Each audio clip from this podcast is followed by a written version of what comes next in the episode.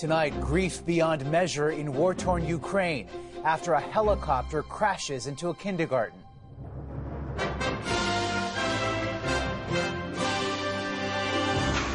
The fiery aftermath and mass casualties. A brutal backdrop to a surprise visit by Canada's defense minister. Canada stands with you. A honeymoon in Mexico takes a violent turn. I just ran under the police tape and he was just there in a crumpled mess. A husband found dead in a hotel lobby. And the investigation into an escalating turf war.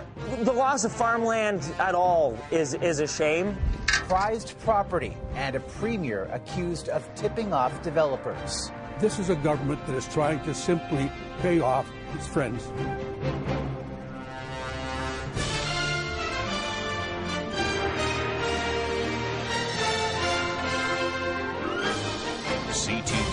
National News with Omar Sachedina.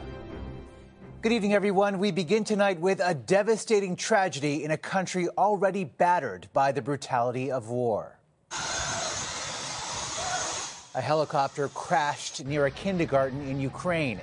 At least 14 people are dead, including a child and a top government minister who was on board. The explosion happened as Canada's defense minister was in the Ukrainian capital, where she announced new military vehicles are on the way. CTV's Danielle Hamamdjian reports from Kiev tonight.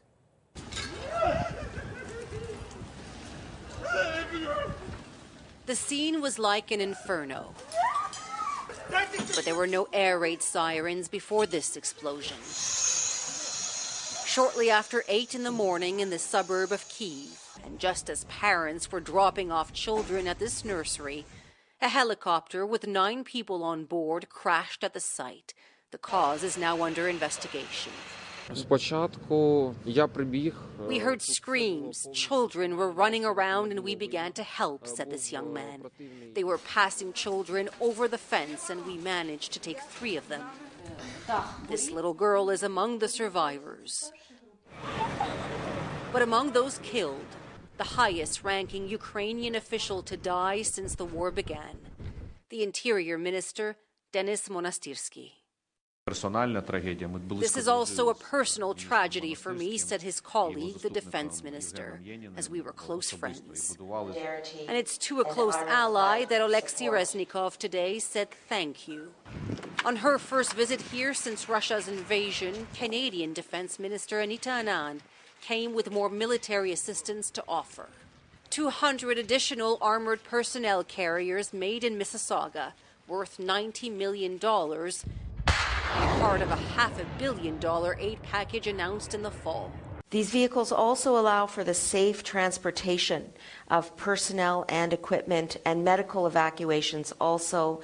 They are equipped with smart tech, and that helps soldiers to detect threats early.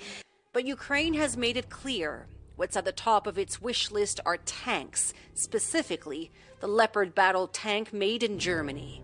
As opposed to armored vehicles, they're used to break enemy lines. Russia is exporting terror. Addressing the World Economic Forum from Kiev, President Zelensky. The supplies of Western tanks must outpace another invasion of Russian tanks.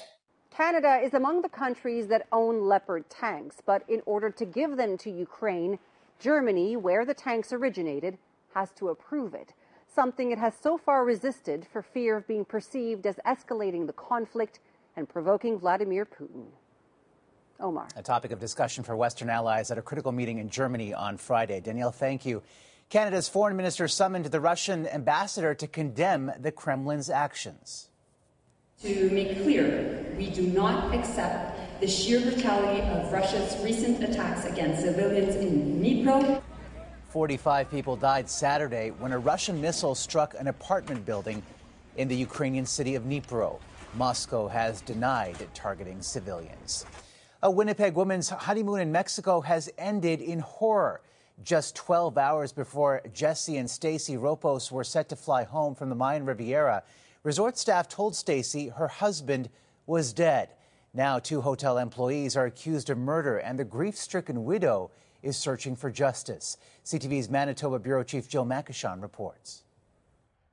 On their last night in Mexico, Jesse and Stacy Ropos laid in a hammock under the stars. Whatever happens, happens. Let's go. In a few short hours, this 36 year old father and husband would be dead. We were having this amazing trip and coming home, and so I was now bringing my husband's body home.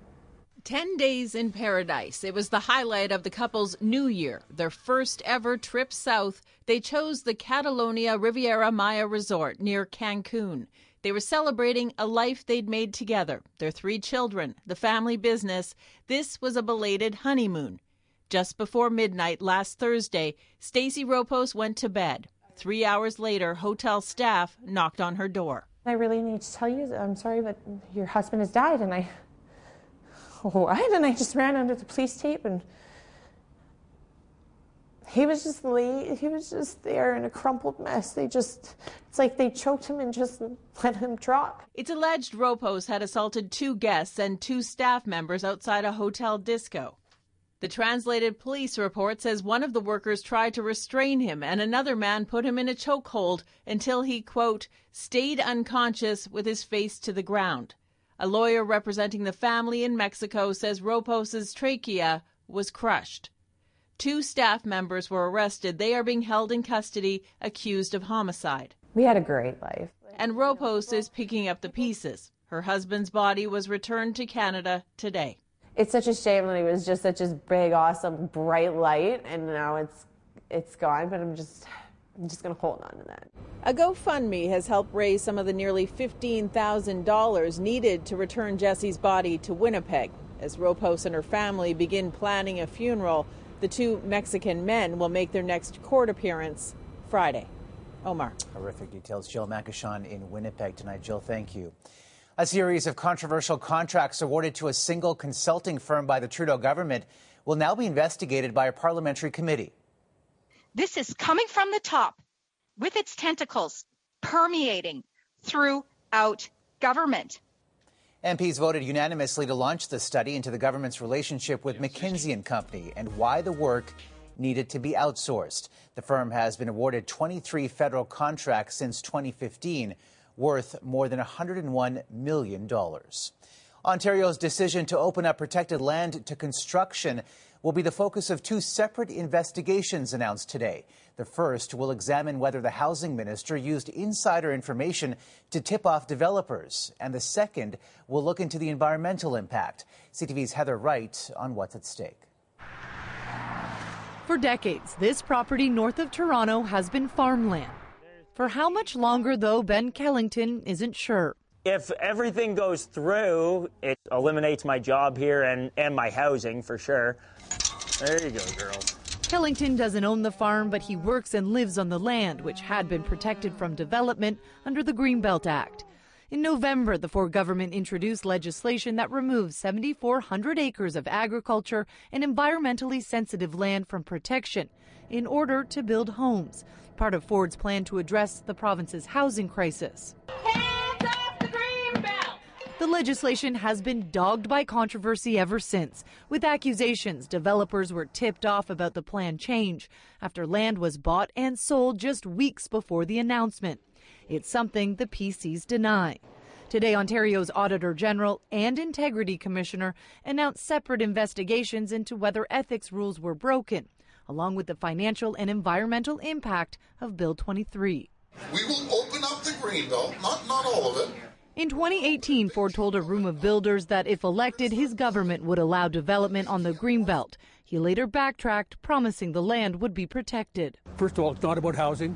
Former Toronto Mayor and federal PC cabinet minister David Crombie once chaired the Greenbelt Council. This is a government that is trying to simply pay off its friends in the land development industry. That's what it's about. And while he stands to lose his job and home, Ben Kellington is more concerned about the loss of farmland eventually you run out of good farmland to feed all those people in the houses.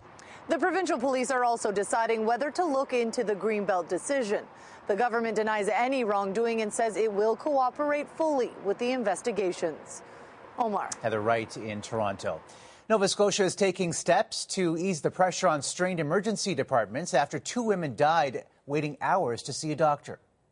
The needs of the system have expanded and changed, but the system has not.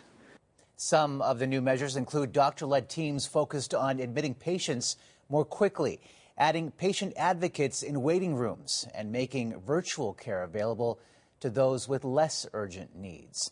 South of the border, prosecutors presented in court the disturbing and gruesome Google search history of a man accused of murdering his wife, who was last seen on New Year's Day. CTV's Richard Madden on the terrifying timeline. Mr. Walsh. In this Massachusetts courtroom, prosecutors say they have the weapons and motive to prove Brian Walsh killed his wife Ana because he wanted to end their marriage. Rather than divorce, it was that Brian Walsh discovered Ana Walsh and discarded her body. Walsh is already charged with misleading investigators in Ana's disappearance. Her body hasn't been found, but prosecutors now say on the morning the mother of three vanished, Walsh used his son's iPad to Google search ways to cover up the murder. How long before a body starts to smell? 10 ways to dispose of a dead body if you really need to. How long does DNA last? How to clean blood from wooden floor. How to embalm a body. As prosecutors read the search history, Walsh is seen shaking his head. Ana Walsh was last seen January 1st, where she failed to board a flight to her job in Washington, D.C. But it wasn't until January 4th she was reported missing by her employer. Investigators since found two bloodied knives in their basement, 10 trash bags with a hacksaw, Ana's vaccine card, and bloodied slippers that match both their DNAs. Surveillance video shows Brian Walsh dumping big garbage bags at various dumpsters although that evidence was incinerated. He's also seen at a hardware store buying supplies believed to have been used in her murder. Items included cleaning products, mops, brushes, tape, top, buckets, goggles, baking soda, a hatchet. And Brian Walsh has pleaded not guilty to all charges, including first degree murder. He's being held without bail. His children are now in state custody. Omar. Richard Madden in Washington tonight. Software giant Microsoft is cutting 10,000 jobs starting immediately. That's nearly 5% of its global workforce. In a note to staff, the CEO called the decision difficult but necessary. Layoffs in the tech sector have intensified as companies brace for a possible recession this year. And the largest layoff in Amazon's 28 year history started to take effect today. Workers in Canada, the U.S., and Costa Rica are the first to be hit in a plan to eventually cut 18,000 positions. You may remember last night we told you about Jim and Kathy Hamilton, a Toronto couple left struggling in Chile after Jim's customized wheelchair didn't make it on their Air Canada flight. Thank you. Thank you. Well, this is Jim today, reunited with his critical mobility aid after the airline delivered it to him overnight. The Hamiltons will board a ship tomorrow for a 16 day cruise, their first trip since Jim suffered a stroke in 2021. Should be pretty special. Coming up, an NHL player called offside. My choice is to stay true to myself and my religion. The boycott and the backlash. Plus, why the Prime Minister of New Zealand is calling it quits.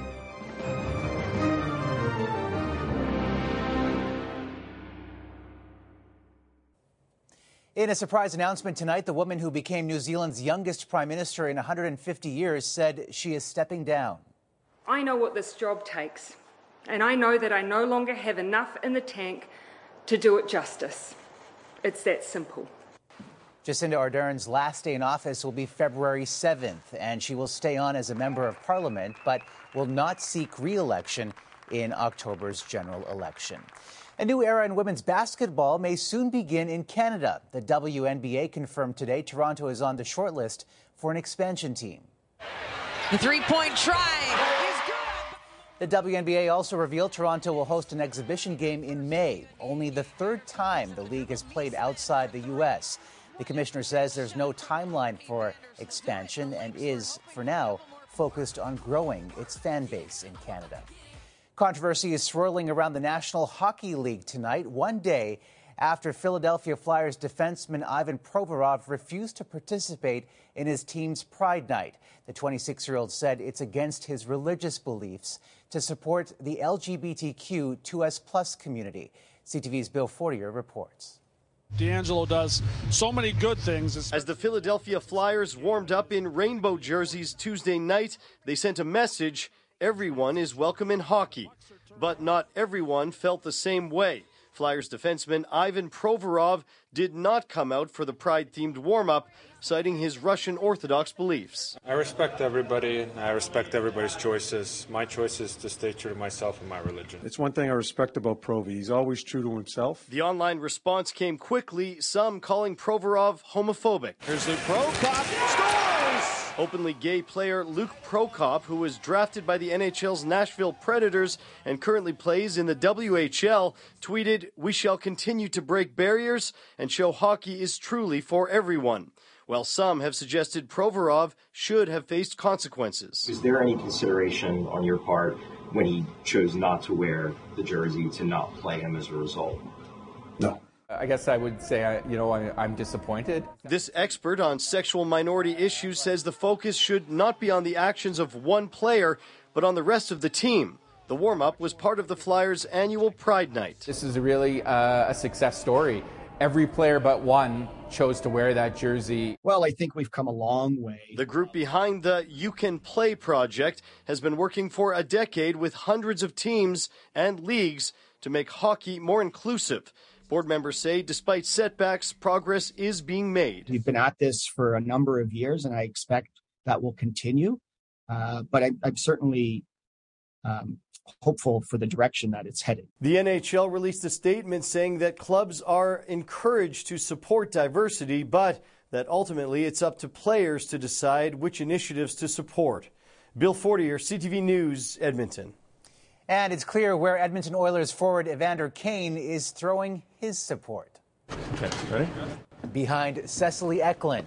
The two became fast friends after he heard about her fundraising effort to sell these stuffed toys and weighted dolls she makes herself for kids battling cancer. She gifts them to my kids, and I thought that was very sweet. And then I had to uh, give her a gift since I couldn't just receive, so I had to give her something, and I gave her a jersey. Cecily, who was diagnosed with brain cancer when she was six, is hoping to raise $10,000 by her 10th birthday in March. And she is more than halfway there. Way to go. After the break. Well, it was a pretty slow day. Until this preteen came face to face with a predator.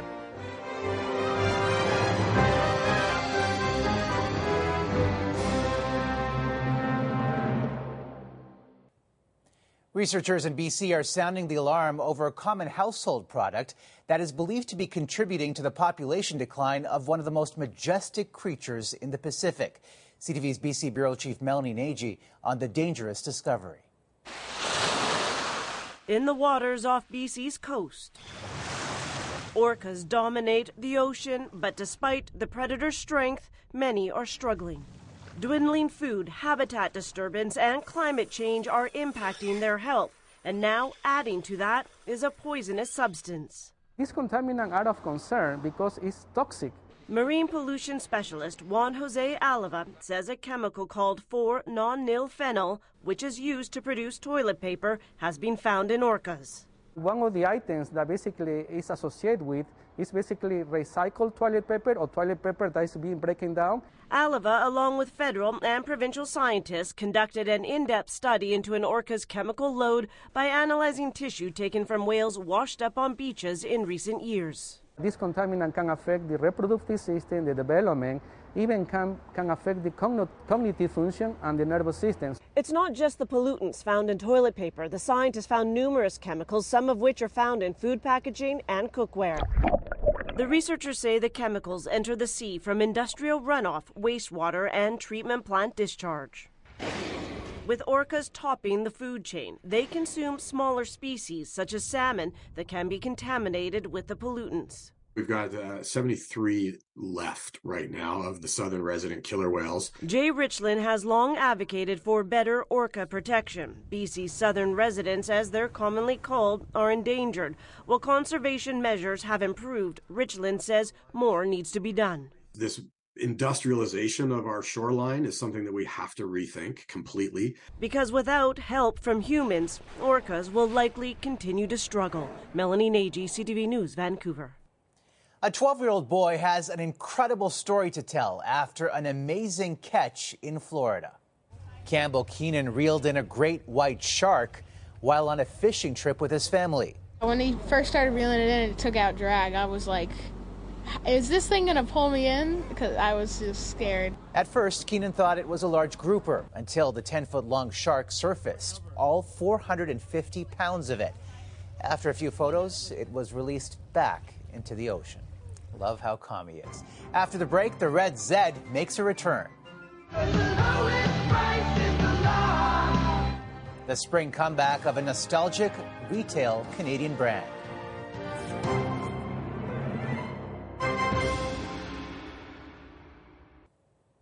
An old Canadian brand is making a comeback, hoping to shape up the retail landscape. CTV's John Vennavally Rao on the Zellers revival.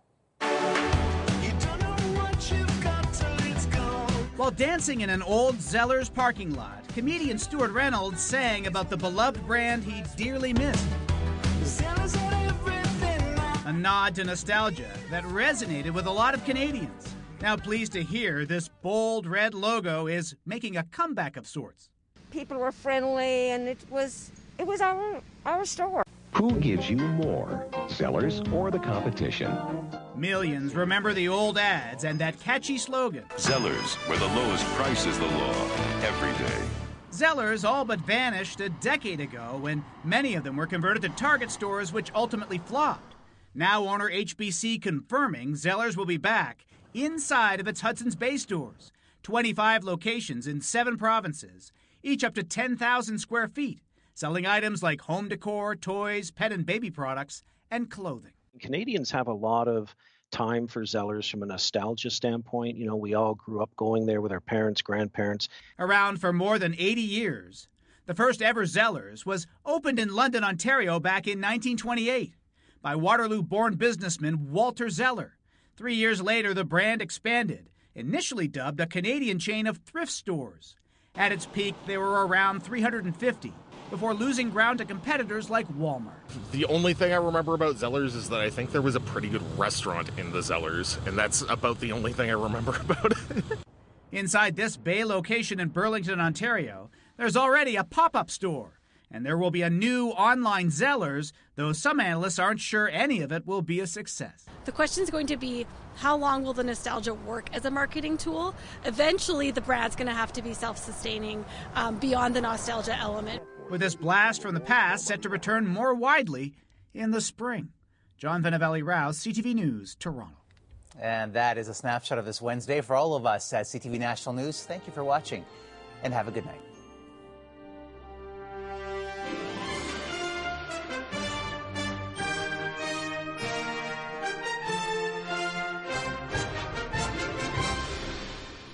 CTV National News, Canada's number one newscast.